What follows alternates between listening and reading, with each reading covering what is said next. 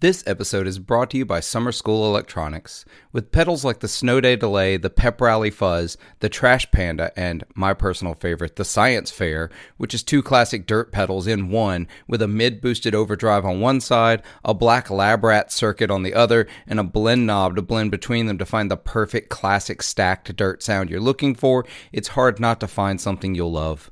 Mark builds all of his pedals by hand in Syracuse, New York, where he also works as a full time educator.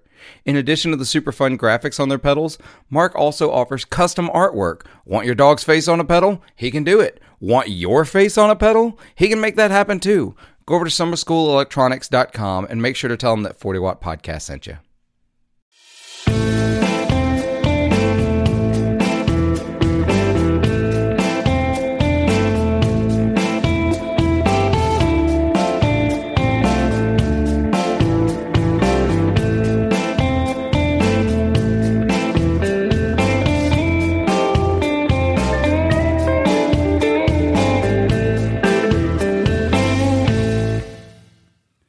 Ladies and gentlemen, 40 waters of all generations, welcome to episode 30. 30. 30, 30 episodes into this madness. But um I really appreciate y'all that have all come along for the ride whether you are new here, this is your first episode or if you've been me with me since the first 4 episodes where I talked by myself and it was god awful. But um if you've been here that long, bless you. But um I appreciate y'all hanging out. To take care of, you know, some housekeeping things here in the beginning. Uh, first of all, I want to thank uh, all my Patreon supporters. Uh, you guys are awesome. Got a couple of you guys who uh, have upgraded to the five dollar tier to get all that Patreon exclusive content.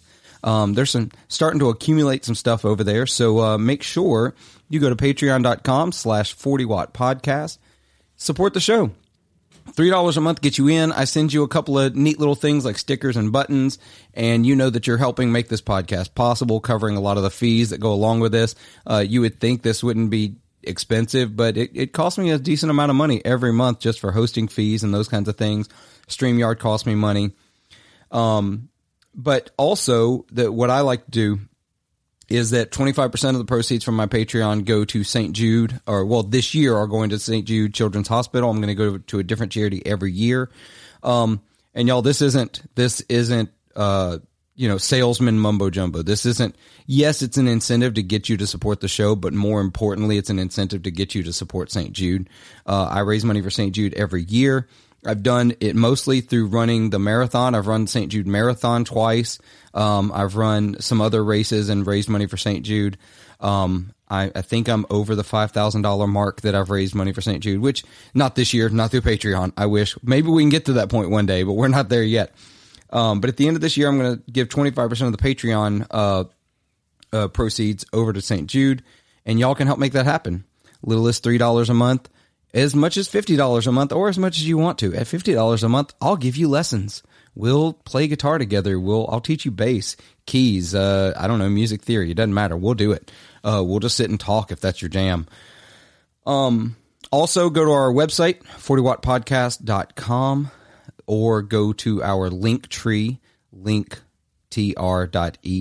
slash 40 watt podcast. You'll find all the links, social media, uh, our Reverb affiliate link. I really appreciate that. If you go to Reverb, if you use that link and anything you buy on Reverb, I'm going to get a little kickback. I haven't talked about that in a, few weeks. You already buy on Reverb. Come on, guys. I know you do. So hit the link. Not a big deal. Jerry says no, but I know a lot of you do buy on Reverb. If you don't have a Reverb account, click that link, sign up for Reverb, and then never use it. I still get a kickback just for you joining. It's cool. It's very awesome, and I appreciate it. Helps support the show. Um, having said all of that, I think I've covered everything. Uh, yes, that is everything for now. There's going to be some more exciting things coming down the road for the Patreon exclusive content. I'm going to maybe add some special content besides just extra stuff with the guests. Y'all hang out for that. Um, I'm going to give you my last little preface going into this episode, I am fighting a nasty sinus infection. So I'm going to do my best to mute all of my coughs, but I can't promise anything. So this episode, while I'm not sponsored, uh, this episode is brought to you by Walgreens cough drops. They're really getting me through this one. Um, so done. That's it. I'm, my self shilling is over. Y'all go to those things. Today's episode, I've got Jeremy the Guitar Hunter. Hey, Jeremy Shepard. How are you, sir? I'm good, man. How are you? I am super pumped to be talking to you because I watched your channel for a little bit and you do on a much higher level what I used to do in like the early 2000s to make spending money. Oh man. Yeah. Well, I, I, I probably was doing it in the early 2000s too. Well, yeah, I got out of it because yeah. It- well, I got, I got out of it for a long time too, but that's awesome. yeah. So tell our listeners who might not be familiar with what you do, Jeremy. You, first of all, you're you're a YouTuber. Is your primary what you do. Uh, Yeah. And you just buy and sell guitars and talk vintage instruments and not so vintage instruments. And so, how'd you get into this? Yeah, so the problem that I have that I try to fix in the world is that it takes guitar players way too long to find the right guitars for them. And so I am addicted to buying and selling guitars. Every town I go to, I'm going to look for, I'm going to swing in a pawn shop, I'm going to look in at a guitar shop, I'm going to try and find cool guitars. It's just kind of who I am. And so years ago, I was living outside of New Orleans. I was buying and selling a bunch of guitars. And I just looked on YouTube. I was like, I wonder if there's anybody just like showing what it's like to buy vintage guitars. And I couldn't really find anybody. And so I borrowed a buddy's camera. I bought a 68 uh, 0028, uh, Uh, a Martin, and just that was kind of it. And then that was my first video that kind of started doing stuff, and I was like, okay, I'll I'll do more of this. And the reason I was joking you about reverb earlier is that's my first video that blew up was me saying I'm quitting reverb. I, s- I saw uh-huh. that one. Yeah. In fact, it might have been the first one I saw of yours. To, to be I, honest, probably. I mean, it was like if you walk, if you look at my analytics, it's like nothing, nothing, nothing, nothing, two hundred thousand views, and then back to nothing for a while. But yeah, it's it's kind of unfortunate because I am I'm a very optimistic, like happy person, and that's just twelve minutes of me complaining about reverb costing me a thousand dollars by just having bad buyers for a while. I was about to say, let's talk about that video for a second because that, that was a pretty significant one. That was uh, for those of you that, that, that have not seen that video. I'm his the links to his YouTube channel are down below in the description uh, of the either in the notes of the podcast or the uh, video. Uh, while you're down there, hit the subscribe button, hit the bell icon, hit the the thumbs up, uh, rate and review, all those things. I forgot to mention it earlier. Please, that's a free way you can support the podcast. Okay, back to what we're talking about. Yeah. So in that in that video, you talked about you were selling a guitar, and it you had a string of like three buyers in a row. Was it? I had, I had two buyers buyers. back to back. Well, okay, so I had two buyers back to back on the same guitar, but I had five transactions in a row in which it was the same kind of MO. It was a vintage guitar. Um, most of them were Gibsons. There was a Martin in there. it was a I had a 69 SG. Um, and I anyway, I don't want to give too many details, but basically, I had a 69 SG. I sold it. A guy came back and said, "You said this was an inch and 11 sixteenths nut. It's an inch and 9 sixteenths. I want a thousand dollars off." It's like, nope. Just send it back. I'll give you your money back. He's like, no, give me five hundred dollars. I was like, nope. And then Reverb was like, I mean, he's he would be happy if you give him five hundred dollars. I was like, I would be happy if you know, uh, like I'd be happy if I just got the guitar back. So that was the first one. Then I sold a Martin twelve string, and uh, it all culminated when, and this is also just at the most stressful time of of my life is the day that I'm moving my family a thousand miles across the country. I get an email from a guy who just bought a guitar and he'd already told me he's happy with it. And all of a sudden, you're a con man. This is terrible. I want my money back. Give me my money back today.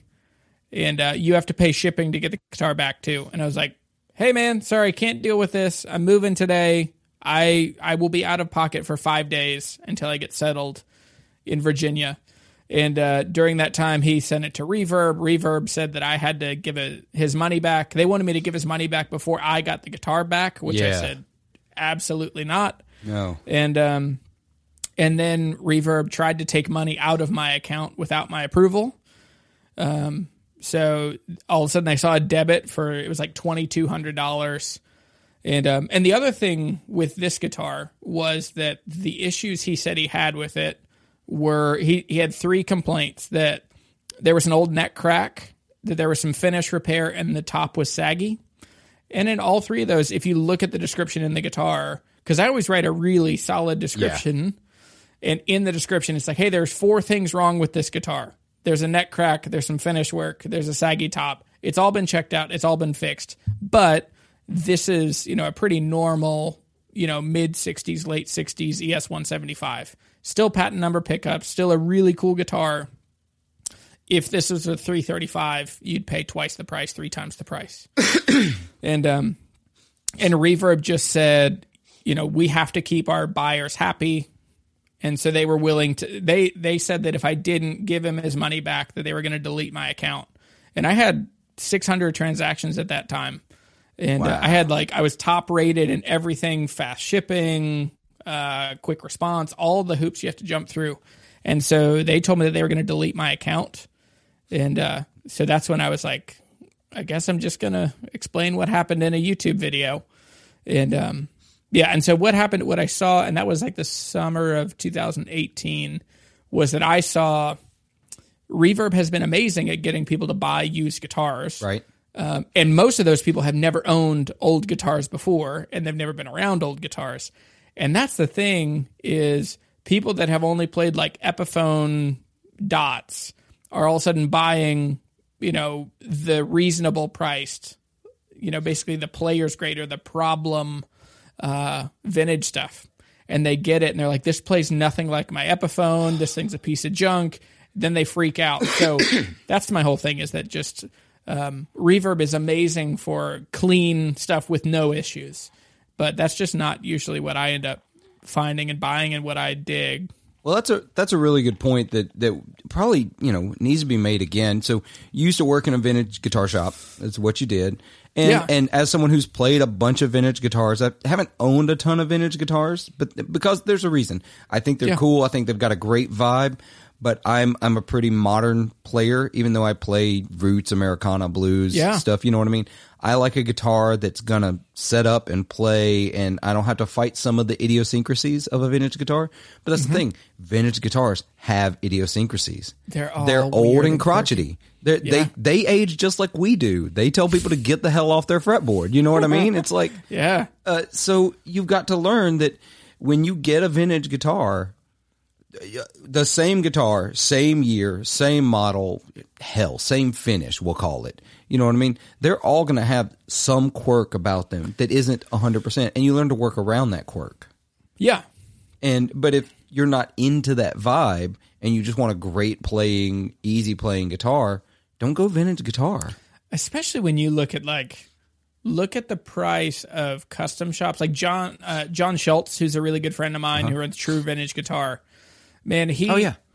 his whole thing is like you probably shouldn't buy a vintage guitar you probably should buy a custom like a custom shop or a reissue because you'll get a guitar that looks like feels like but is tweaked in a lot better in a lot of ways for way less than you know uh, I mean, look at like a good, uh, like a good dot reissue. What Yeah. three grand, thirty five hundred used? Yeah. Like compare that to a '60s, no chance. No. Uh, and then you're gonna get that, and it's not.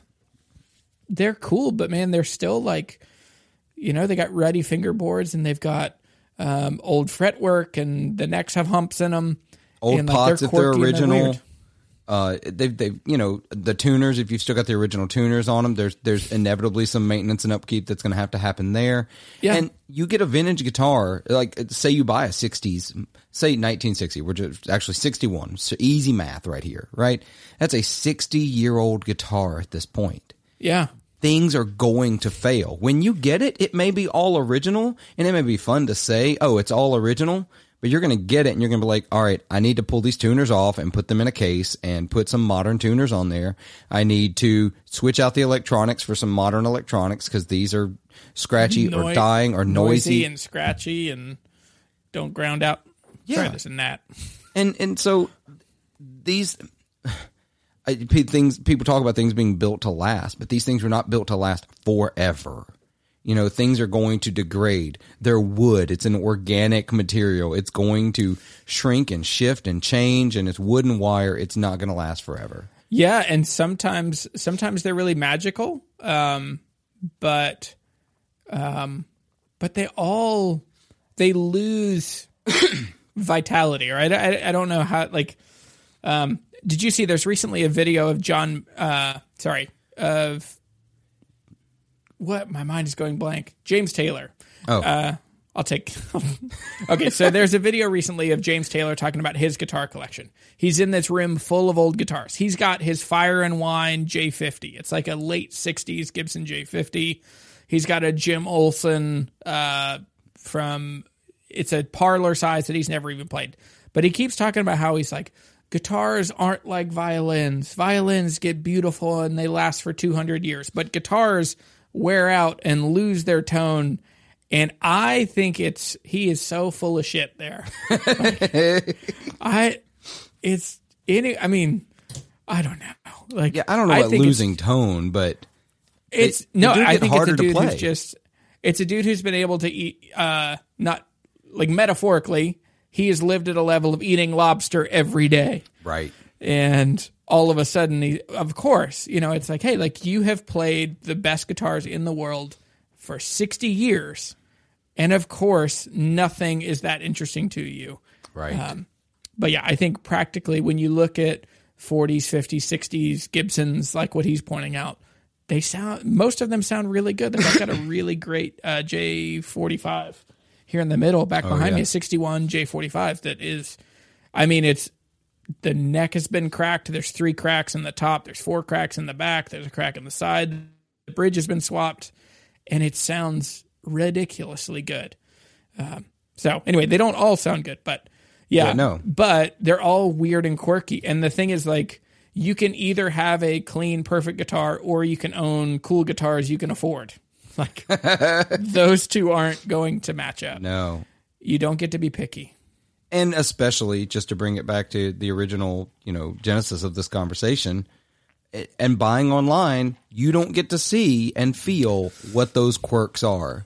Yeah. You don't get to hear what quirky personality that this, you know, 1963 J45 has. You don't get to hear, uh, you don't get to see. You just read a description that says, "Oh, there was a crack in the neck at one point that's been repaired," or "Oh, the top split, but it's been repaired." You can't really tell the quality of that repair, what it Yeah. feels or sounds like afterwards. Um, I don't know. Yeah, and, and to bring back to the point, custom shop. You're right, man. Especially like the Fender custom shop. It, granted, guys, y'all listeners, you know, guys and gals, uh, uh, y'all know who I am. I'm a Gibson guy. I love Gibson guitars. Um, do I make think they make some pretty shitty decisions sometimes? yes, I do. But I will still love Gibson guitars. I've got several on a rack Yeah. behind me.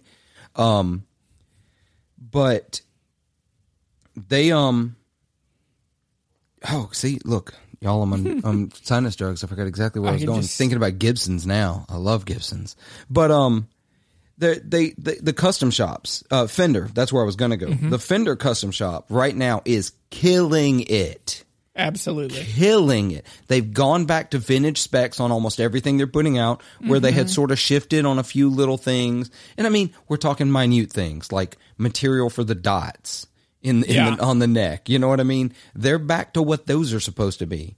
The only things they're not doing the way they were originally in the custom shop are the things they can't because they, I, I don't know, either had asbestos or they just aren't available anymore. You know what I mean? Yeah. Um, so the Fender custom shop, you're looking at what three, four grand for for Yeah. a custom shop.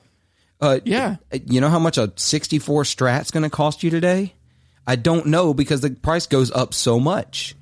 The price so I I have owned I've not owned I haven't owned any pre CBS strats personally, but I've bought and sold a bunch or I've like I used to sell a bunch when I worked in the guitar shop.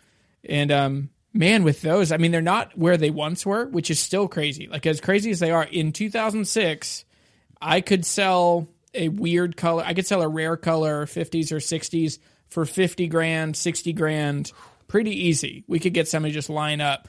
And um, what happened was these dealers, because they were a couple hundred bucks 15 years before that. Right. Like early 90s, you could get, like, the guy I used to work for, um, he closed his shop. And when he did, he sold just unbelievable stuff. Uh, like he had two Gretsch White Falcons. He had just he had a, he had a 59 and a 60 burst um and he just had crazy stuff and he had like a, a, a sonic blue i think it was a I forget a Sonic Blue Strat. And um, what he was telling me is he bought it for 250 bucks in the late 70s just because it was cool, and he just hung on to it. And we sold it for sixty five thousand dollars. And uh, but what he said and what we saw during that time was that p- these dealers would buy them cheap, sell them to somebody. Then somebody would want another, you know, uh, I'm more of a Gibson guy. I want to move into a 335 or a 355. So we traded on a 60s 355. And then you get this. So basically, these dealers kept like buying and selling and buying and selling and buying. And what happened is the financial crash in 07, most dealers got caught holding the bag. And so that's how like George and Norm and Carter's, which Carter wasn't around then, I don't think. No, they weren't. Uh, but but the family was buying and selling guitars then. But basically, you got to wear like, um, you know, Norm. That's why he has this warehouse of guitars. And the thing is, he probably still paid way too much, fifteen years ago. right. Um, like him for those selling those today, he's not selling them for the money he's got into them anymore. He yeah, he's probably. I mean, he's probably. And this is total speculation, um, but I would bet on a lot of those rare color, like a lot of the Fender stuff that now is still crazy. It's just it's still not as crazy as it was 15 years ago. Wow. Because now, so I maybe two years ago, I tried to buy a, a 60 Strat from the second owner, and the only mod it had on it was the guy had there was a big meaty hole in the back of the guitar, kind of above the uh, tremolo cavity, and that was from he had one of those ZZ Top, like the ZZ Top uh, buckle things. where Oh, yeah. So you could and spin the whole guitar? could spin. and he dude it was a weird weird experience i'm i meant to be there at this guy's house for like an hour or two i was there for six hours and he's like showing me old videos that he'd put on to like like old grainy film videos of him in germany playing in a devo cover band um and it was weird man Oh, that's awesome. so I offered that guy 14 grand for a Sunburst 60 and he wouldn't take it. He wouldn't take less than 20. And I'm pretty sure he still has it. But That is wild. yeah, but all that coming back to the custom shop. Get a custom shop like uh, my friend Mark Hopkins, who who does the podcast at home with Mark. Yeah. he just uh, he brought his Wildwood custom. It's a Wildwood 10, and his is a 60, and it is better than the real one that I offered 14 grand for. We'll be right back. This podcast is supported in part by Stringjoy Strings. I'm a snob, at least that's what people tell me. I'm never okay with good enough, and that's where Stringjoy Strings come in. They're better than good enough. They're the best. Stringjoy are making some of the finest strings available today right up the road from me in Nashville, Tennessee. They offer custom sets, balanced tension, coated strings, the works. If you need it, they can probably make it happen. You should be using Stringjoy strings, and if you're going to order from them, you really could help this podcast out by clicking the affiliate link down in the description or show notes below. You get amazing strings, I get a little bit of that back to help the show keep going. It's a win-win situation. Get your Stringjoy strings today.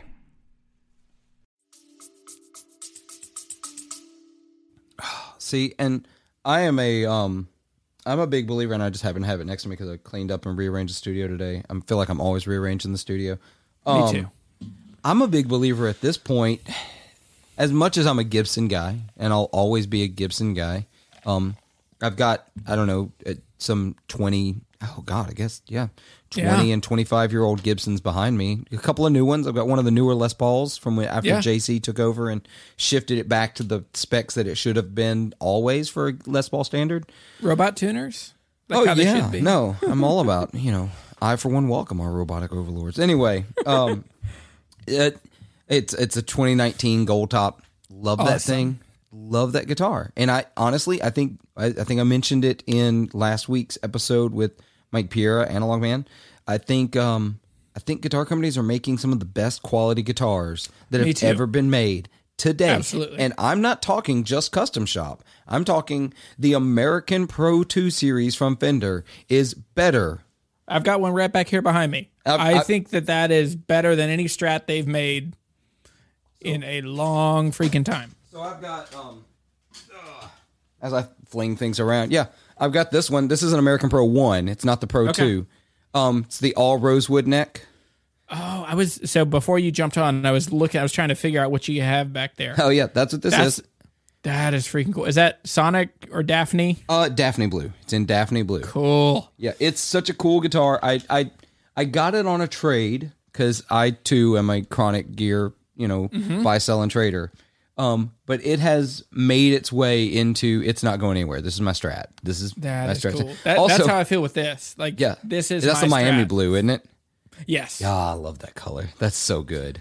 dude. This is um. So yeah, this was like the first like bigger YouTube like launch from a brand that I got to be a part of. And um and they sent me this and they said, "Hey, we're just going to let you borrow it. We'll pay you to do the video. Uh and you know, afterwards we'll get you a label. It'll be easy. You can just send it back to us."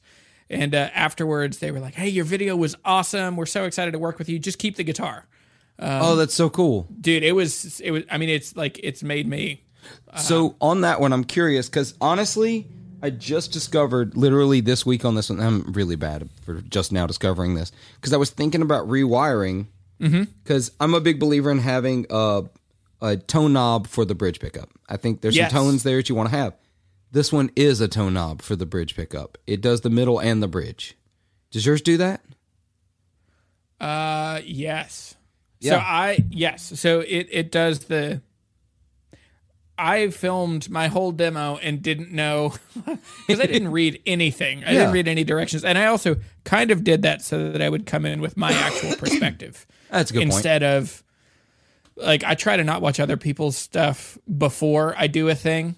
Um, and even if I do, like my perspective is always different. But anyway, I did the whole video before I even knew about this push push. Um, Oh yeah, to, See- to see, add the neck pickup that. to the bridge. Yeah, um, it's cool. I mean, if you love tellies, it makes a strat do the thing that strats don't do and tellies do. Yeah, that whole bridge neck position. That yeah. that like really warm, like bright but jangly thing. Um, yeah, the the series. Yeah, no, I dig that. And so I think the the Fender American Pros they're making now are better quality than they, the guitars they were making in the 50s and 60s. That is going to rile some people up. I agree. I also think I also think Fenders from the early '90s, um, the standards are really really good. I, I the Strat that I have. So I was a Strat guy. I used to be a Strat guy. I mean, I got Okay. I got a Strat tattooed on my arm. Let me see. Oh can- boy, Yeah. that's awesome. I mean, I was a Strat guy. Um, the Strat I was playing was a '95 American Standard. Cool. and it got stolen in our band trailer, and we never saw any of that stuff again. Oh, I lost man. I lost a couple of cool guitars in that band trailer, uh, amp. We lost our drum kit, PA, the whole nine yards, and it has taken me until now to find another Strat that I can connect with at all. That's awesome. Because Strats are just they're they're that animal, you know. They're just I need That's the yeah. hard for me. That's where I'm like I feel like um there's like the four horsemen, right? So there's like a Strat, a Telly, a Les Paul, and a 335. Yep. Um, and everybody finds one or two of those sounds that just is the sound that you hear in your head when you think of an electric guitar. And so for me, it's a Telly bridge pickup and a Strat neck pickup. Like those are those are the two sounds that like if I'm playing in a band, those are the sounds I want. And um, yeah, but it's yep, I I I feel that way about the 335, yes. and I don't own a 335. I don't either. I want one. Me too. I I've got sold a- one. I've got a 15 years ago 137 like custom. That's this one right here is a 137 custom. So it's semi hollow, but it's in the 175 body shape, but Yep. the thinner body. And Does uh, it have a Florentine cutaway or is it a grounded cutaway? it does have the Florentine. Um, oh, freaking! yeah, those are hold that's my. If I ever do a custom see. guitar, that's my like. They're just so spicy and so cool. Oh my gosh, that thing is so beautiful. so yeah, I added the Bigsby uh, just because I like vibrato. I have to have it. it I think that's from coming from the Strat background. Is like that. I like to have it, but it is it's the 137 custom. So it means it's got all the special inlays and the split diamond on the Oh, man. headstock and that is cool. yeah. I actually got I don't think I've ever seen one quite like that. Yeah, I, I see a couple of them pop up every now and again for sale on Reverb, but it did not sell well. I'm just going to be real honest. It you know, Yeah. they had the 137, which was the 137 classic, and it was I played a few of those. Did not like them. I did not think they were good guitars. Well, because I saw a bunch of the 135s, and they feel like a cheap guitar. That's what the red one is over here. And Sorry. no, you're Should've good. No, more. you're fine.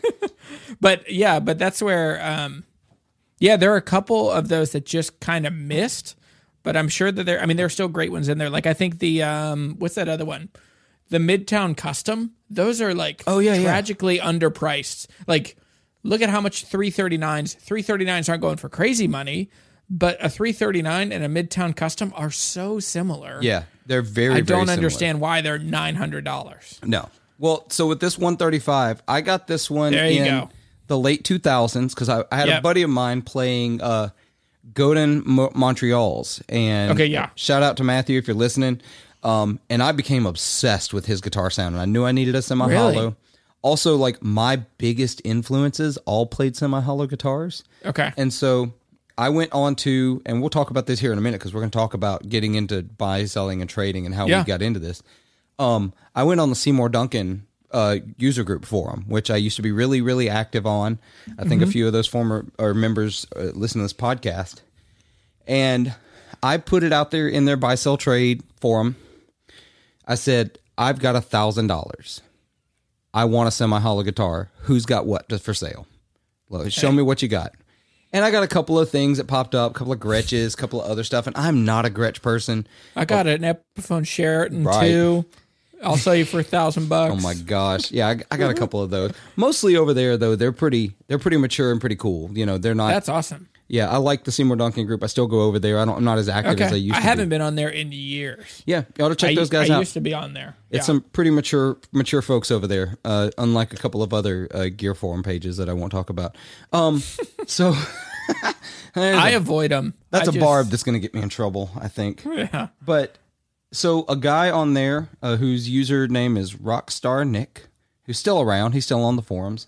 Awesome. Uh, he messaged me and said, "Hey, dude, I've got the I got your guitar." Said, "Here it is. This is an O, I think it's an 04, 02. It's an 02. Oh, cool. Uh, it's an 02 with Lindy Fralins already installed. Now I've bounced a couple other pickups back in here, and I keep putting the Lindy Fralins back in. Yeah. Um, but this is honest, honest, hand on Bible, honest to God, the best playing guitar that I owned before I bought my Novo. Dude, that is so cool. And Because it's like, I mean, I love 330s. Mm-hmm. Like, that's probably top of my list for dream guitars. It's a 64 uh, 330 with, or 3, sorry, 330 with nickel covers. But this is like really similarly spec'd for a quarter of the price. Exactly. And you get semi hollow instead of fully hollow, which Exactly. for me that's a better thing. I think it's a cool sound with the fully hollow, but I at the stage volume I play at and the stages I play, I can't control the volume. In fact, the only reason I got the 137 custom um I re- I love that semi hollow sound. It was my sound. Yeah. Um but this guitar because of the P90s was just too noisy on some stages. Yeah. And I needed to get some humbuckers. Yeah. So uh, but yeah, this is still this is my probably going to be in the coffin with me when I die kind of guitar. This is Dude, this is my ride or die.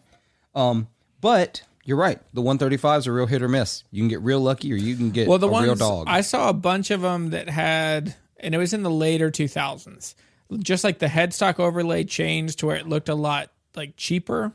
Um, and then they would just be black finishes, and they were all really hazy, and they basically just looked like an Epiphone, just like a swirly black Oh, finish. yeah. It's like they're 800 bucks, and we got three of them. and like, you know, maybe we'll trade some Mexican tellies for them. There was so you said it with the 90s Fenders. I feel that way about the 2000 to about 2003 Gibsons. I don't know what was going Yeah. on with Gibson at that time period, but Yeah. that like early 2000s, they hit. Like Yeah. something was happening right in their shop. That's what. So my favorite Gibson electric guitar I've ever owned. Uh, what's a tie? I had I had an O2, um, an O2 uh, Les Paul Classic in black with cream and open pickups uh, or non-covered humbuckers. And I just, I mean that. So I was really in like shreddy and heavy bands then, and that thing was just perfect for what I was doing, and um, it it was just so cool. And what always happens with me, and this kind of segues into like buying and selling stuff, is I just like having cool guitars around, and then I get people that come and we hang out and we're friends, and they're like, "Oh my gosh, this is the coolest Les Paul I've ever played." Will you sell this? I don't know. I don't really want to sell it. I'll give you twenty seven hundred dollars. All right, sure. I'll go get the case. So that's what happened. That's what happened with my. I had a dot reissue, um, and it was a '91 black dot reissue with nickel covers. I wish I wouldn't have sold that guitar, but I sold that one for three thousand dollars. I only paid twelve hundred bucks for it. I was like 21. I was trying to get money to buy a. cu- I had ordered a custom Huss and Dalton, and uh, just needed money. Yeah. No, I feel So, that. See, yeah. and this is this leads perfectly in because, like I was talking about, you um, hold on, got a cough. All right, you podcast listeners don't get to listen to that, but you uh, YouTube watchers get to watch me You get to watch it. It's horrible. Wonder. So, uh, I you do at a much higher level what I used to do. So in the the early two thousands, I got really really into buying and selling instruments.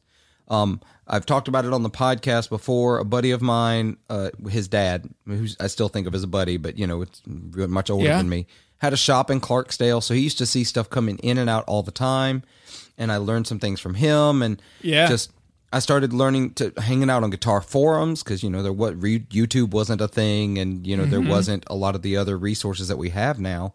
Just hanging out on forums, learning about things, and this is before the pedal boom, so you had like five pedal companies in in existence, and uh, a couple of like big boy amp companies, and boutique amps were starting to come around. Like I had a Doctor Z for a while, and that was a big deal because like it, They were kind of the first. they of- were they were in that first crop. Yeah, and you because I mean, do you remember when people were like, "I got a boutique amp, I got a I got a Blue Voodoo." Yes, Yeah, that- that's cool. it it's still a crate. I'm just, it's still a Yeah. crate.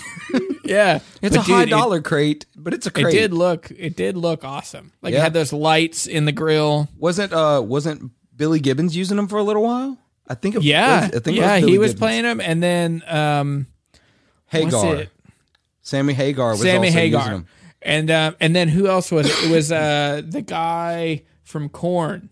Um, Oh. It was a bunch of those nu metal guys. in Yeah, not, I don't know the nu metal guys very well. I don't. Okay. Yeah, I that was in fact, I hated both PRS and Mesa for a long time Yeah. because I hated yeah, yeah. nu metal. Um, I like Mesa. I love them as an amp company. I'm not a PRS fan, but that's not because of that anymore. Yeah. they just aren't my instrument. I talked about this last week or, or week before. They're just not my thing. That I've never played one where the neck felt right. Yeah, Um, I I played one. I I had one two years ago. I bought out a big collection of guitars, and there was a purple ninety three or ninety four um, CE twenty two, and it had like the rotary. Um, so it got all kinds of crazy. Like I don't even really know what all that the rotary switch did, but I was like, this thing is freaking cool. It looks cool. It was like super faded purple and super cure like quilty maple. And uh and I was in it eight hundred bucks. Oh wow. I was like, this is cool. Like and uh and then same exact story. Somebody played it and said, I'll give you fourteen hundred bucks. Deal. And I like money more than I like some guitars. Yeah. I get attached to stuff, so it got it got harder as I started to get more quality stuff. So Yeah. I started buying and selling, buying and selling. It was how I made money in college to to like have spending Yeah. money. Like Yeah, I, me too. I had I had I was paying tuition, paying rent, and that was fine. I was working to do those kinds of things or whatever. Mm-hmm. And- but like I needed some extra spending money, so I did the same thing. Go in pawn shops, go in Yeah. and here in Mississippi, you see a lot of Peavey, whole lot of Peavey gear. I So like Mississi-. Mississippi Marshalls. Look, don't look. I will never badmouth a Peavey Classic amp. Those those things are good amps. Dude, they're in Laplace, Louisiana. Uh-huh. There is a Peavey vintage 610. I know. It's been on Craigslist forever. Yep, I saw you talking about it on one of your Instagram lives, and I I've- I've I've, tried it. to buy it each time I've been in Louisiana the last two years. and I'm like, how will I get that thing a thousand miles home? I don't care, but I want. I think it's 120 watts. Yeah. It's 120 watts with six 10 inch speakers in one cabinet. It's a combo. Reminds me of the uh, Super Sixes by uh, Fender. We'll be right back. you still loading them and heating them up with all your single shit you've been dropping. You feel me? Loading them up on. It, it only takes structure. And, and, you know, just paying attention to the climate of the game. Yeah. Know what I mean? So do do your homies uh got a role in your in your little I mean Yeah, yeah, we all we all artists over here, man. I'm Y'all trying. all rap? yeah, Oh, I'm trying. I'm trying. I'm Oh, trying. I'm trying to get them on there. Yeah, Damn, y'all Me- me- just- yeah, look, look, y'all look, just look, look, there quiet. look, look, look, look. We all artists, man. We go. You feel me? We gonna have this like. Bro, me and my man, like me and my man Kai, we be like, I don't know, we play, we play with this shit Don't right now. with this I ain't gonna lie, we play with this shit right now for for. I ain't gonna lie. Don't play with it. Take that shit serious. Yeah, I mean, this is like a Super Six, but like hold my beer. Right. and that, Yes. that beer is a Bud Light.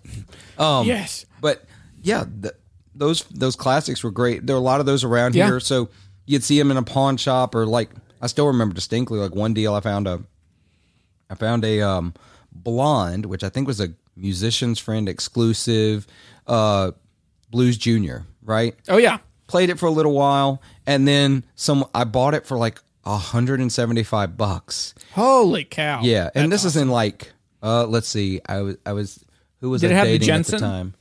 I do not remember. It's been long enough, but um so I that had to have had to have been like 05, right? Oh, yeah. maybe so those 06. they the the musicians friend special run were 2002 to 2004. Okay. and then in what 06 or 07 they launched the NOS version for every for all dealers. Gotcha. Well, this was definitely the the musician's friend one. Had it for a little while, and then the thing for me, and it was always lower lower quality, oh, not lower quality. Let's call it budget gear. Um, Yep. Up to a certain price point. The thing that was different for me, as opposed to a lot of people that were out there looking at this gear, I was looking in pawn shops. Reverb wasn't a thing. Um, Craigslist was sort of a thing. Facebook Marketplace wasn't a thing. Most of these pawn shops and small music stores in Mississippi didn't pay attention to price guides or any of that stuff. So I would find these deals because I was tech savvy. I'd go on the internet and go on forums and start listing it on forums. And so I would, Yeah. I'd find stuff locally for a really, really good deal because Yes. Mississippi's a depressed area. You lived in Louisiana, you get it, very similar situation.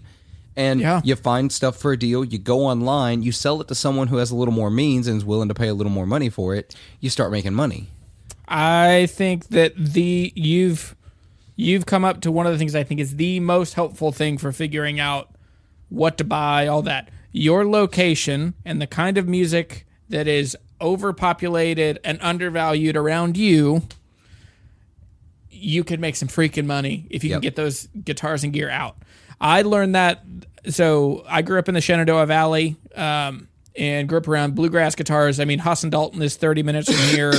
uh, Wayne Henderson is close to here. I mean, big bluegrass guitars are just everywhere. And you can get, you can find deals on those around here. And so what I would find is I would go to Louisiana when I moved to Louisiana, I would find guitars. I'm like, oh my gosh, I can find a D28 for fourteen hundred bucks, and I would buy every one I could find, and I'd call my friends up here, and they'd say, I'll give you two grand. Like, perfect. I'm coming up in a couple weeks. I'll bring it to you. And uh, and then my buddy here, you can buy jazz guitars for nothing in the Shenandoah Valley because no one plays jazz around here. And in New Orleans, I could quadruple my money Absolutely could. And people were still super happy getting better deals than they could find on other stuff. Yeah, because one, nobody wants to buy from someone they don't know. That's that's the common denominator, though, is you know most of these people, or you have a contact with some people. They get to actually talk to someone that they're buying from, Yeah. not some stranger on the internet off a Reverb account. That who knows who Hank at Hank's Budget Gear is. You know what I mean? Yeah. But it's like I saw in one of the discords I'm in, somebody posted a picture of this this crazy. I can't remember if it was a uh, Teisco or if it was. It's one of those weird like You know the ones I'm talking Japanese, about. Yeah, 70s. Sears, Japanese style guitars. And they posted a picture of it from a guitar shop and they had like 269 on it, right? And uh, they were like, I was like, buy it. Buy it right now. They were like, oh, please. I'd barely give them 175. I said, I could get 650 for that guitar tomorrow here in those Mississippi. Are, those have gone totally nuts. yeah. Um, I bought and sold a hundred of those. I'd buy them for fifty bucks. I'd restring them. I'd sell them to a kid learning to play guitar in the valley for a hunt for ninety five bucks. Right. and it's and I'd feel I'd feel great doubling money, and uh, and now, uh, like so, my friend Elliot runs a shop here in town called Wonder Records, and he just specializes in like quirky early Japanese stuff, and I mean they're all just insane now. Oh, But yeah, yeah, that and that's yeah. It it takes like an awareness of the market at large to l- poke into to smaller markets and be like, oh no, this is a cool deal. Um, you know, it's also funny because I think you and I are similar. Like you've been in it long enough that the like encyclopedia of guitar values in your head, we're probably running with some old operating software. Yep. Like, because in my mind, I'm still like, ah, Mexican Strat, that's 250 bucks. but now it's it's like, no, those are 400. bu- yeah, yeah, those are more than that. 400. It's it Yeah. the value on that kind of stuff has gone through the roof. Like the the Isbell Strat came, uh, Telecaster came out and it's fifteen hundred dollars new, and I'm like, that's more than an American Fender. No, it's not anymore. but but you get the point Well, I'm making. no, it's 14.99 is the Yeah. American Pro too, right? Is it really? the- So it's the same price as an American Pro. which I I love Jason Isbell. He is my favorite musician, Yeah. and that guitar doesn't totally make sense to me. Oh really? Like I, I like I love. I I saw it. I was super excited about the spec, super excited about all of it, and then I was like, "That's made in Mexico," and I I have a hang up on that. I got you. Um, but also, I'm not a huge new guitar guy. Uh, you know, I'm I've always been a used guitar guy until a couple Yeah. of years ago. Actually, um let me think back. It wasn't all that long ago that I bought my first ever. I think it was the Les Paul. So when JC came in and they announced all the changes Yep. to the Les Paul standard and they said, "Hey, you know, we're putting it back to the way it should be." Um, you know, four four volume four pots, a three-way switch, two pickups and good old-fashioned rock and roll. I was like, "You know what? I'm in." No weight in. relieved and I know I should want weight relief because the, it's heavy, but um I was like, all right, I'm going to buy a le-, and then drop the price. That was that was the other thing. They dropped the price from like Yeah. 3300 to 2500. And suddenly I was like, I can't buy a used Les Paul for 2500, not Les Paul standard.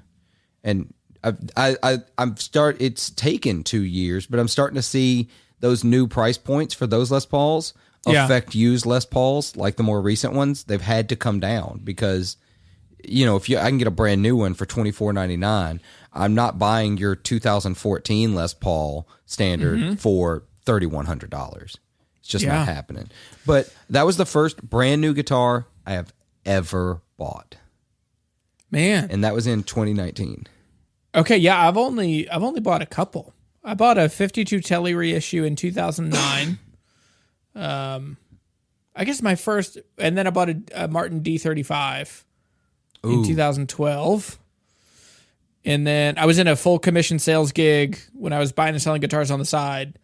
And um, I remember, so it was in like 2015, 2016. It's when oil and gas just dropped. Like the price of oil went to $11 a barrel, which the economy uh, across the country is roaring. But I was in a sales job tied to selling to oil and gas.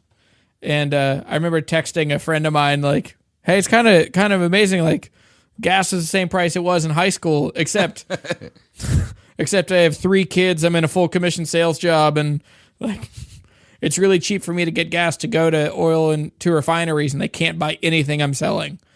And uh, Oh. but so around then was when we started looking around, and I just had to sell everything that wasn't nailed down. And I think that's where I really came to like, okay, there are no, there are no sacred cows. Like, there are no guitars that, I mean, So I I sold two guitars. So the D35 that I got was a gift from my boss at the guitar shop.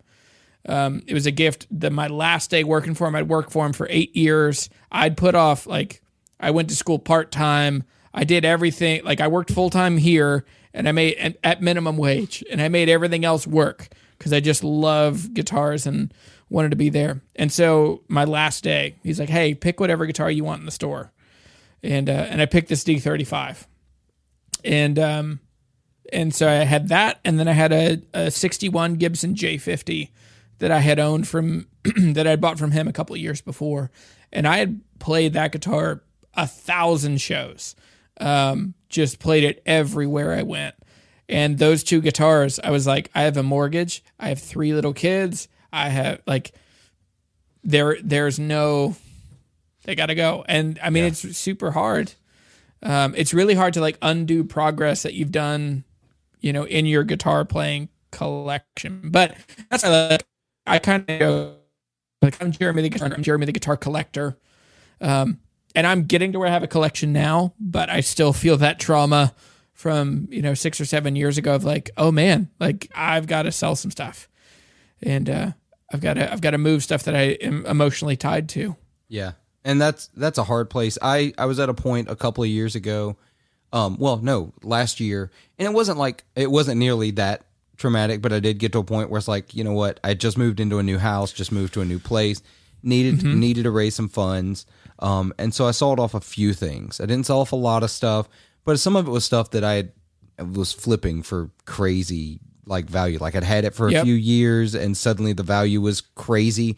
Um and it's it's been to me the place to find deals lately um because amps have gotten hard to move. They've gotten so if they're not if they're if they can't fit in a carry-on on a plane basically they're hard to sell. Like people aren't buying amps like they used to. But And- I, I, I'm with you. yeah?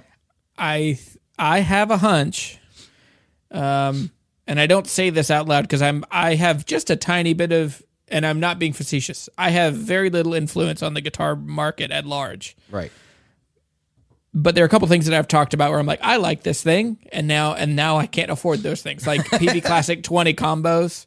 yeah Like most people that sell those put my video on them where I'm like, this is the coolest amp you can get, and it's so great, and it's totally undervalued, and you should pay a bunch of money for it. and now you can't get uh, them for that value that you were talking about before I would buy one every couple of years for 150 bucks in a pawn shop, and now they're 400 dollars, um, which is still where they should be. I mean, but anyway. Um, but how did I get there? Where did I start? amps buying and selling amps with amps. Okay, so I think that my hunch is because right now we're moving towards modeling, we're moving towards smaller amps, we're moving towards like club sized amps. But twins sound freaking awesome, they do and supers sound awesome. And if you listen know, to this podcast long enough you know my take on supers yeah, and dude, they're my favorite. If I if I could only own one blackface, it would be a proper super. yeah They're just so good. Um, and I think, I don't know. I think five, ten years from now, I think we could be looking back and being like, why did I not buy up all of these as people are going for smaller amps? So that's what like that that vintage 12 that we were talking about, um, or that vintage 610. Yeah. like, it's big and ridiculous and boisterous, and eventually somebody, you know, look at bands like Greta Van Fleet, right? Is that how you say it? Yeah. Greta. And you look at those dudes and like, oh, like I'm sure that those guys are moving some 412 cabinets for guitar brands. Or look at um oh oh Marcus um Marcus King. Marcus King. Look at what that guy's out there doing with half stacks on stage. You know what I mean? Yeah. Um well so I've got a because I've got a you know 1970 Super in the other room that I've had blackface and that's my that's going to die with me amp. But I You're gonna have to. You're gonna have to have a big coffin, man. yeah I know I'm I'm just gonna you know I, I'm just gonna have just uh, put me in a shipping container. ignore the coffin. Just put me on the ground with them. It'll be fine. Don't waste money on a coffin. It's ridiculous. Just put me in a road case. It's way cheaper. You can get those on. You can get those on Craigslist for a hundred bucks. I It'll be got a guy. but so to put it in perspective, I bought that super in so when our trailer got stolen, and luckily we had insurance. So and when I went out to buy a new amp, I bought that. Uh, So I bought Yeah. that super in 2006 and I've had Okay. it since. So I've been its keeper for 15 years now. Um I bought that amp for a thousand dollars in that's a- 2006. especially in 06 dollars. That's a good deal. I bought that for a thousand dollars.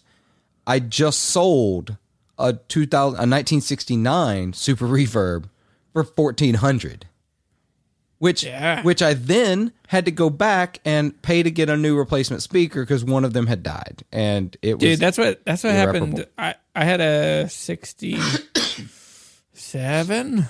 I forget. It's been a couple years. I had a 67 that I actually found here. Drove with I had a friend coming to Chattanooga. I drove up to Chattanooga. I got it. I brought it back to New Orleans. I fixed it up and I put it on reverb and I sold it to a dude in Richmond, Virginia. like, if it would have just stayed there, it would have been an hour and a half apart. Uh, instead, I did it, and I did. The only time I ever, you remember those like reverb videos where they're like, how to ship an amp. Oh, yeah. Take out all the tubes, put them in a separate box. I was like, ah, that doesn't make sense, but I'll try it. So I did that, and literally, the guy sent me a picture, and it was just like the box had been so smashed that it was just like it looked like confetti, oh like what used to be these NOS tubes.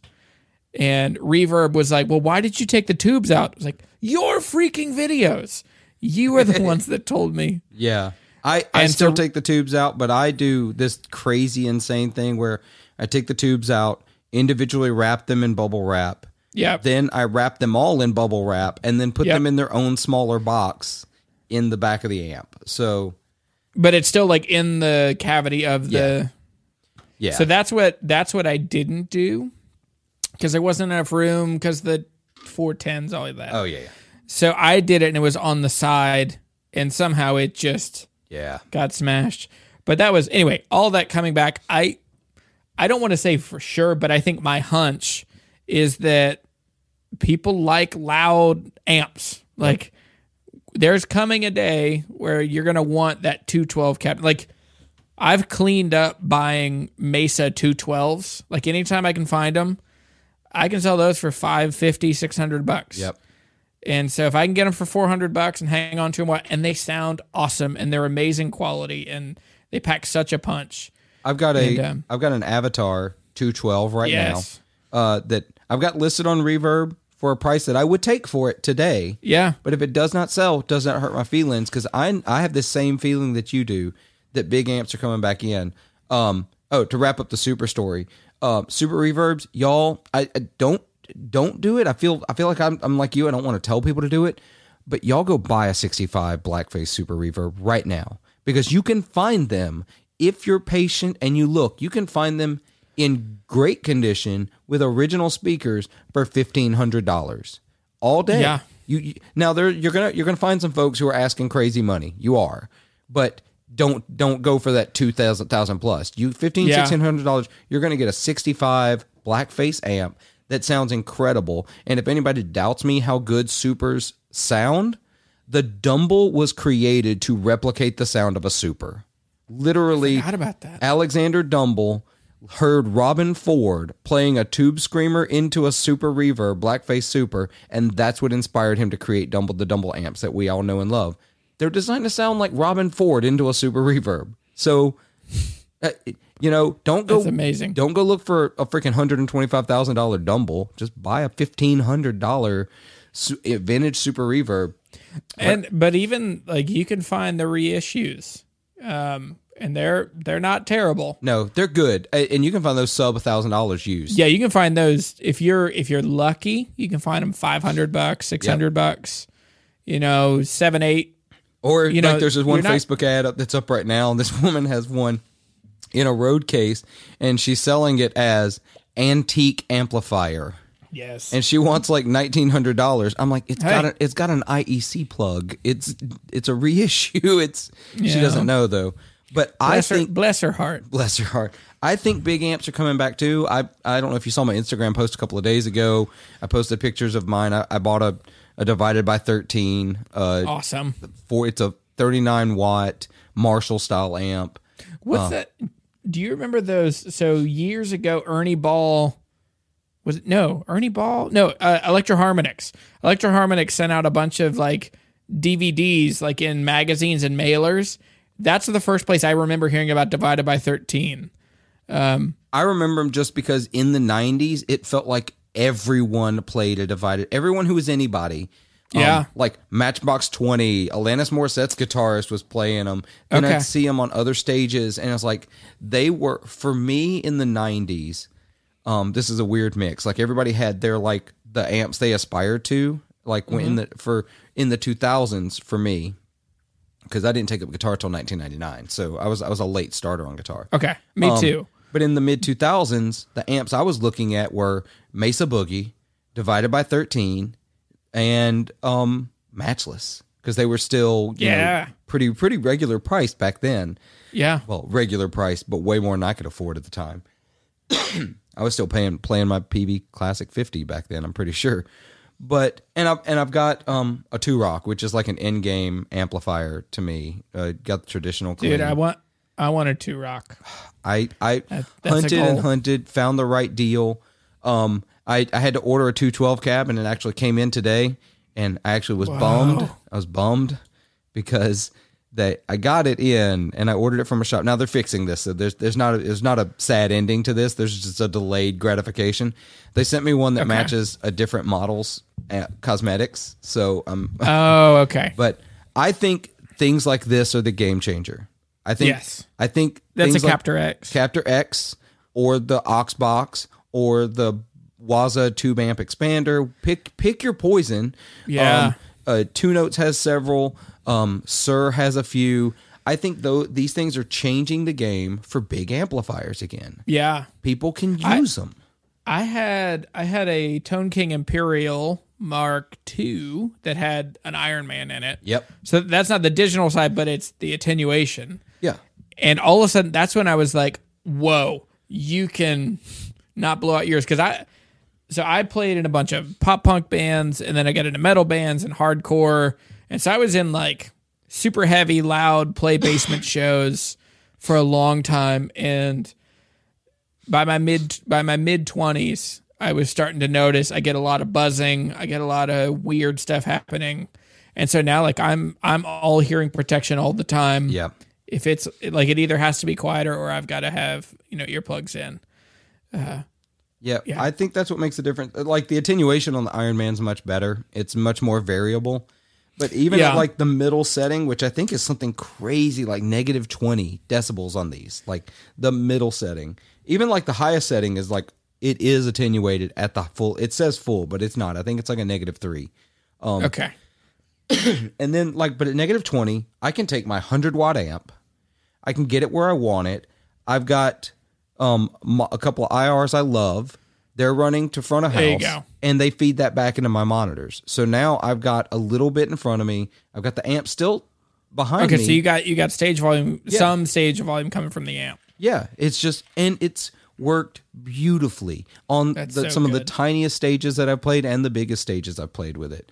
So I think that's the game changer. I think big amps are, are back in, and I think anyone who doesn't think uh, it, right now So- they're dirt cheap. Dude okay so here's here's my and I, I say this all the time. People always come to me and they're like what is the next thing that's going to be big? What should i buy now that will be? And it's a little bit like reading tea leaves but i've been in this game long enough to know that there's this 30 year window between people in high school playing guitars and people without you know with kids out of college and they're married and they're you know all of a sudden they've got way more time than they've ever had feeling nostalgic. Right. And so it's always and so for the last couple of years I've been like if you are not buying up uh shreddy locking trim you know funky fluorescent color guitars you're going to miss it and people are like no these are dumb I'm not going to buy them. And now look at freaking John Mayer. Like that blows my mind. Like if think about 20 years ago if someone would have told you and I like hey in 20 years John Mayer is going to cause a short he's going to cause a run on shreddy Ibanez guitars and Jacksons. You- and uh, yeah, so that's where. So I think the next phase is going to be, and we're already starting to see it, is all of those like, uh, I think DeArmond's Guild. Yep. I think all those funky alternative guitars from the early '90s are going to start coming back. Yep. They are, uh, Guild just reissued one of my favorite models of all time, the Jetstar. Um, I my sister played a DeArmond version of it for a while, and I wish we still have it. Had it, Dude, yeah. but um, it was it was a guitar of choice of Muddy Waters. That's about all the um. That is so that's cool. all the endorsement I need. So Yeah. Man, yeah. I, I think that's going to be the way things go. I think we're seeing it.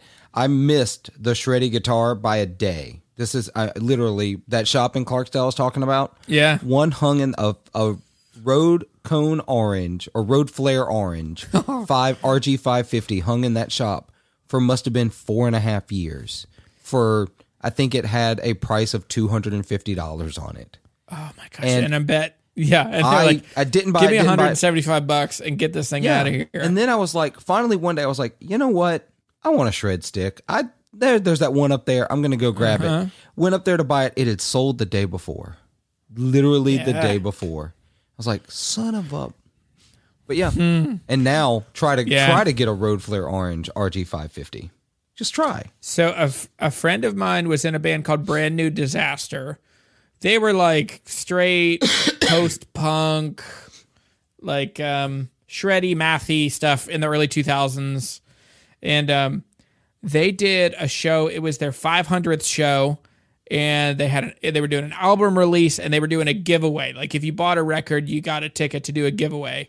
And he gave away a fluorescent yellow RG 650 Oh, and it was and he at the time he's like it's just this worn out guitar i've played it for uh, 500 shows i'll give it away you know we'll sell this record and uh, the band broke up about a month later and like i remember like some girl that like some girl who kind of played guitar which that's great i'm excited but uh i didn't win it and i really wanted it but it's um but it's one of those like at that time you're like, oh, that's a cool hundred and fifty dollar gesture, and now it's probably a fifteen hundred dollar guitar. It's insane. It doesn't Yeah. make any sense. Yeah, I think it's so it's really tricky. Like I I I think the problem is don't. I do not buy guitars for future values. I buy guitars that are worth more right now. Yeah, because you can't predict. It, you want to try to, no way. and you can try to predict that wave and that movement, but just like we're predicting big amps, that very well may not happen. It may not happen. No. I think it's going to though, but it may not happen. Yeah, and but I think also like what you and I are factoring in is it's a couple hundred bucks. Like Right. if I can get if I can get a twin, a 70s twin for 400 bucks, I don't care that much. Yeah, You know, if it becomes a $200 amp in 10 years, like, well, I'll just write off that 200 bucks as I rented this cool amp for a couple years That's and I pissed off exactly my neighbors with it. And, shattered yeah. a few windows. You know, yeah. made a few Yeah. dogs howl. Ended so some marriages because they couldn't sleep. um one of the biggest things for me is like I have this deep love for guitars and de- and desire to have more guitars, but it has to be third in my affections. Like my wife, like I have to give a good life to my wife and take care of her and fulfill promises to her.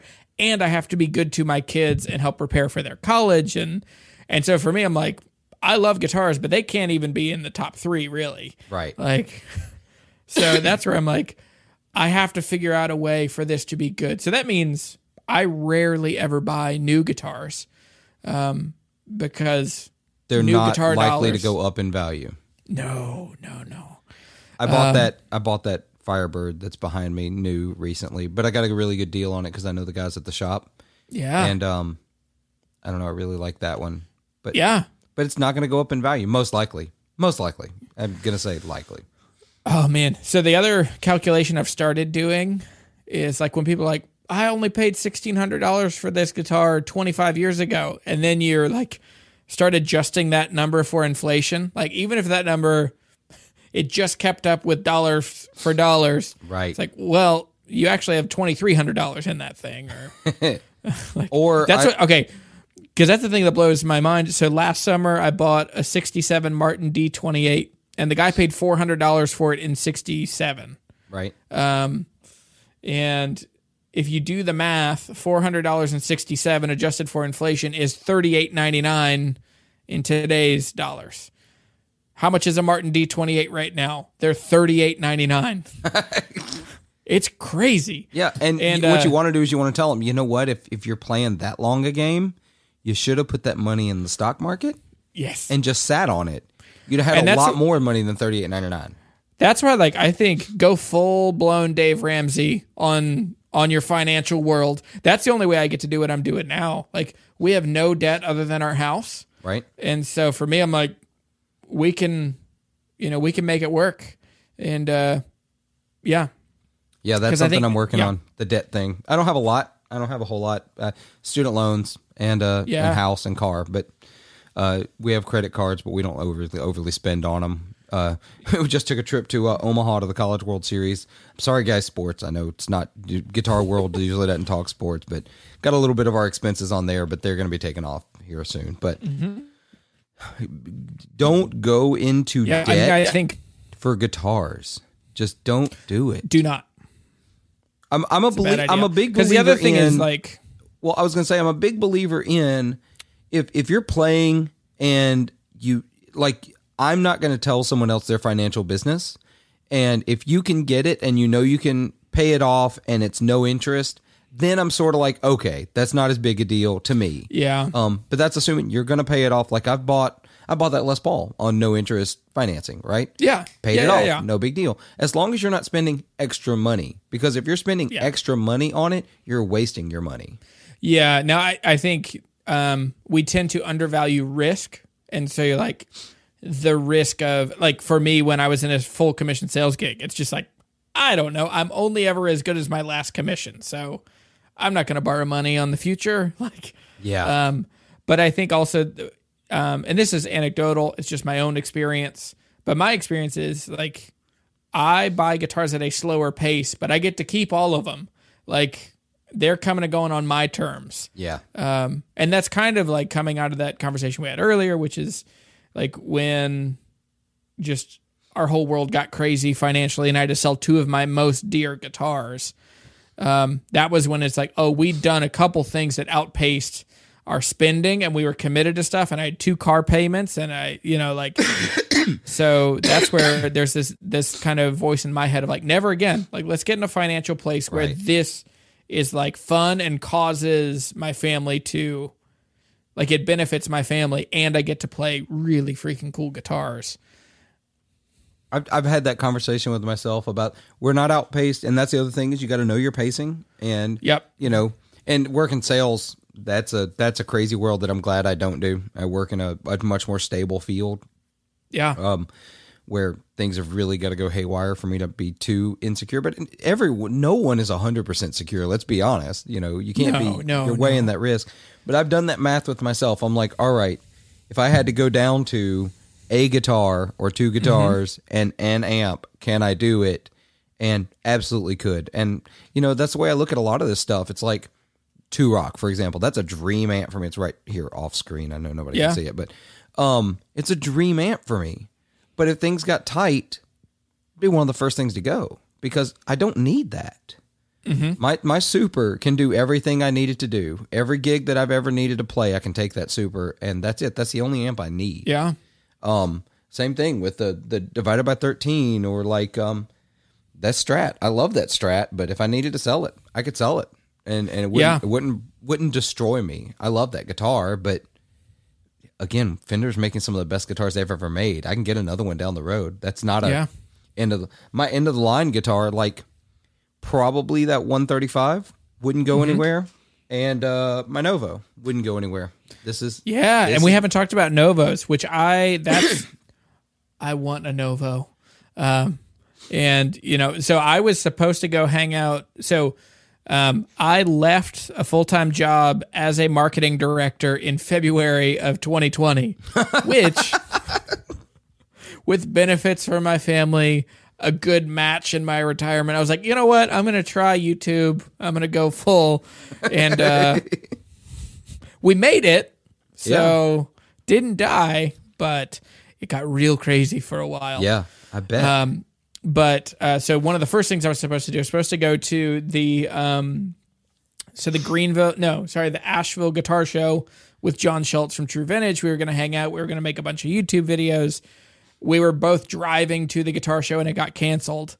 And my plan was after Asheville, I was going to go over to Nashville and hang out with the dudes from Novo and film a video with them. And that also didn't happen. And so we're now like a year and a half later oh, and uh, and so I have a bunch of family in Nashville, and um, so we we're in Nashville three times a year for about a week or Oh, two cool. weeks at a time. So that's where like I want to go. But tell me more about your Novo. I I lived in Murfreesboro for a couple of years actually. And, oh, um, cool. Uh, I love Nashville. It's like second home to me. I would not hurt Yeah. my feelings to retire to that area of the country. Not Nashville; it's gotten too big, and so is Murfreesboro. But Central Tennessee ish. Yeah. I love that. Love that living. But um, this uh, I'm hoping I'm going to Nam is next week. This this episode, by the way, y'all, we were recording on Wednesday before this episode airs. It's going to go out tomorrow morning. Um, which means I'll be up tonight editing. Um. I'm hoping to go by Novo since I was not able to pick this up in person. I ordered this in August of last year. So cool. Um, it, it's gold, top gold with three tone the sunburst. Serus? Yeah, this is the Serus J. So it's got the mastery. Um, and I I went whole hog. I went you know color over color. So I've got the three tone Yeah. sunburst with gold top over it. Um, I bought secondhand some Amalfitano pickups to put in here. Um, a guy in the Novo Cool. group uh, shout out Will uh, in the Novo group on Facebook was sold them to me very cheaply, very very cheaply. Like he should not have sold them to me this affordably, but I'm very thankful he did. Um, I did blocks and binding because I think I think it should be bound and blocked because it just looks good. And Yeah. and this is my I talked about it on the podcast before, so those of you who listened to it before, this is my homage to my love for both Fender and Gibson. The three tone sunburst, good- color over color. third way. Yeah, the gold tops, the whole Gibson thing. Um, Yeah. Then the headstock is very Gibson-y to me with the color scheme, Yeah. uh, gold over black. the black and gold. Yeah. Um, but I love this guitar. It is that I my last gig, which was a week ago, a little over a week ago now. I um, That was a good one. thank you. Yeah, I'm There getting, was a cough, and you didn't even. I'm getting good at this. um, I um, I last gig I played, I took just this, guitar, and I can't tell you the last time I did one guitar to a gig. Um, Yeah. and this was it. So I know for a fact that I don't need any of this other stuff behind me. Well, an acoustic, I still need an acoustic, but you need a couple acoustics. yeah, I've I've got uh this one is a Larrivee D-05. Love it. Love Um, yeah, me too. Uh, this one right here. I'm not good at pointing behind me like this. That's a Gibson J15. hey, so it's love those. Yeah, they're really good. They're, and Gibson, uh, my my recent like what the hell Gibson is them like like why would you kill the J15? It is Yeah. the best guitar they made under three thousand dollars. well, they didn't totally kill it. They call it a J45 Studio now. It's basically the same guitar. okay, The scale is different though. The size is different. That's Really? a that's a bigger guitar than the J45 Studio. The J15 is actually the size of a J45. I didn't But think it was, but a buddy of mine bought a J45 Studio, so I brought mine over to compare them, and sure enough, mine's bigger. It's just got a bigger body. What? Um, I know it it didn't make sense. Did not make sense. okay, But I love the Larrivee. Um, had Yeah. that one for a little while. We were in talks with a, a record label for a little while, and we were given a little money from a benefactor to buy guitars in a band that I was in, and Awesome. uh, that was the one I bought. I think I'm the only member of that band that still has the guitar they bought with the money they gave them. wow. I love that. Those are dude. Those are freaking sleepers. They Oh. are so good. Once again, another guitar you can get affordably used because not everybody understands how good they are. Quality rivals anything that Martin Yes. and Gibson are putting out. If you can get a D-03, I mean D-03s are up to twelve hundred bucks now, a thousand bucks. Yeah. I that's another one that I like. Unfortunately, affect. I bought every one I could find in New Orleans. Whoever was selling those in the early two thousands in New Orleans did a great job to people that did not continue playing guitar. And I bought them for three hundred dollars, five hundred Oh my dollars, gosh. and I would just double and triple my money. And they're amazing guitars. Yep. Um, I bought a D-03 that I actually sold to a friend here in the valley, and um, it is every bit as good as a Martin D18. Yep. Like mahogany back inside, spruce top, like a cannon, ebony bridge, ebony fingerboard. That's how I feel They're about that killer. one. That's my D18. I don't need a D18 because Okay. I've got yeah, that. exactly. now is that is that a Yamaha 12 string back there? That that is so local shop here in Starkville has this really I didn't know you're in Starkville. Yeah, I'm in Starkville. Uh here Okay. You know, Mississippi State University just won the College World Series. That's why I was over there in Omaha last week. Awesome. Uh, or yeah, last week. Uh, sorry, it's all blurring together to me. But so this Yamaha 12 string, the the local store here in town, Backstage Music, does a community like yard sale day. I don't know what to call it. I forgot what Okay. they've called it. But in like the first weekend in June every year, they didn't do it last year, which was my first June in Starkville. I moved here in February of last year. Um, took a new job February of last year. yeah. Um, just under the wire. just under the wire because I was in Hattiesburg before then. Well, outside of Hattiesburg, but So you say Starkville, Mm-hmm. but you don't say Hattiesburg. no, it's Hattiesburg. I, I, I don't know, it-. Some of them do say heard- Hattiesburg. It's funny because someone just posted a Old picture. guys say Hatt. They um, someone just posted on the side from the side of a building down there. They've just been, I think it's just been built, and they had painted the name Hattiesburg on the side of it, but they left out the e, so it was Hattiesburg.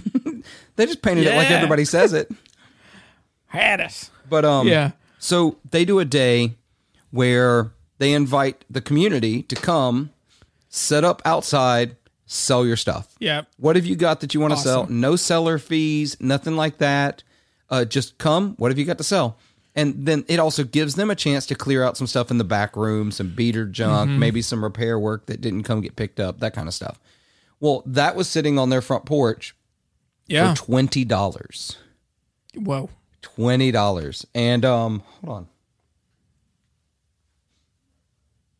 It um, it needs a whole lot of work still. Um, I did my best. I did Yeah. some some work on the neck. I mean, they all they all play hard and have high action. Yeah, exactly. But it it plays. It sounds good. That's Um, awesome. uh, a set of basically a set of strings and some elbow grease. Got it cleaned up. Got it playing, and it's a good usable cowboy chord twelve string. That's killer. It, it absolutely is. Uh, I brought it home and immediately rocked out the album intro version for Maggie May. I was like, yes, Of can course. finally play that correctly. Yeah. Well, that's better than like the uh what's the other one that everybody does?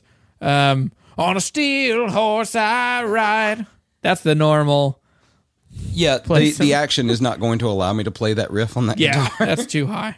It- that's not happening. Yeah, I've, Mm-hmm. I've definitely played that song a bunch in bars. Never with a 12 string because I'm not taking a 12 string for that song.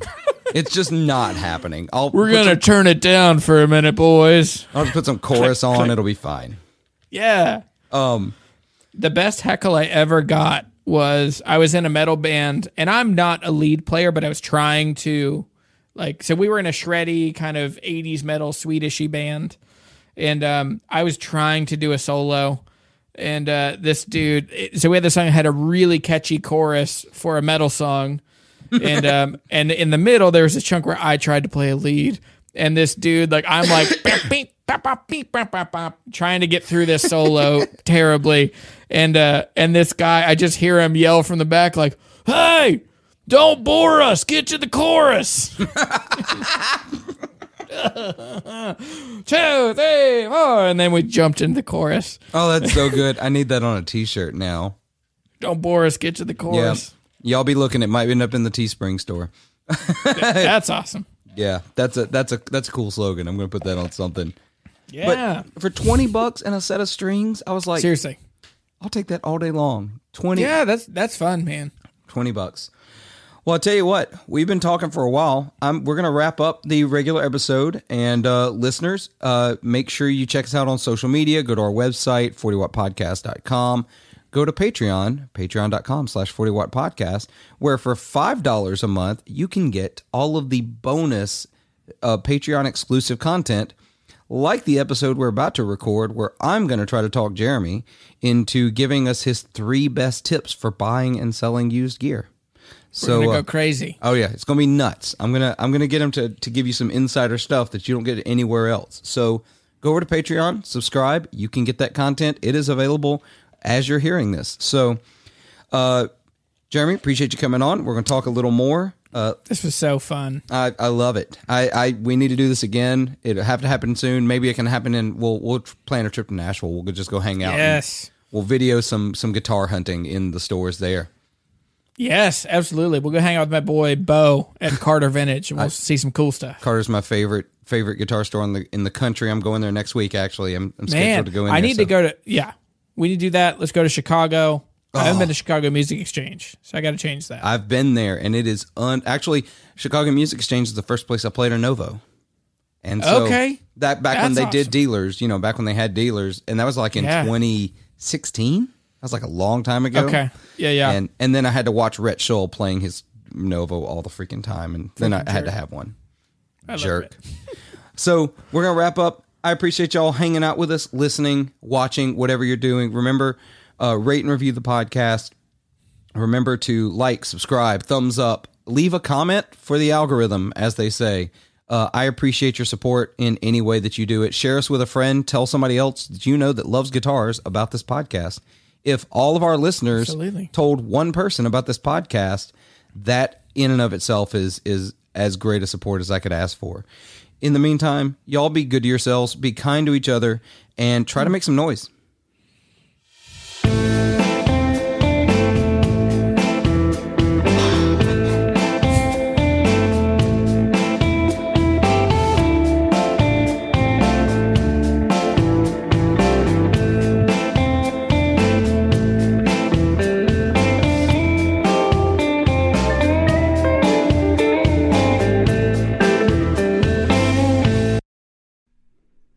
This episode is brought to you by the supporters of 40 Watt Podcast over on Patreon. Go over to patreon.com slash 40 Watt Podcast, where for as little as $3 per month, you can help support the podcast and get every episode ad free. For $5 a month, you'll get every episode ad free as well as a bonus episode every week. I can't overstate how thankful I am for the support of my patrons and hope you'll consider joining the team and helping keep this show on the road.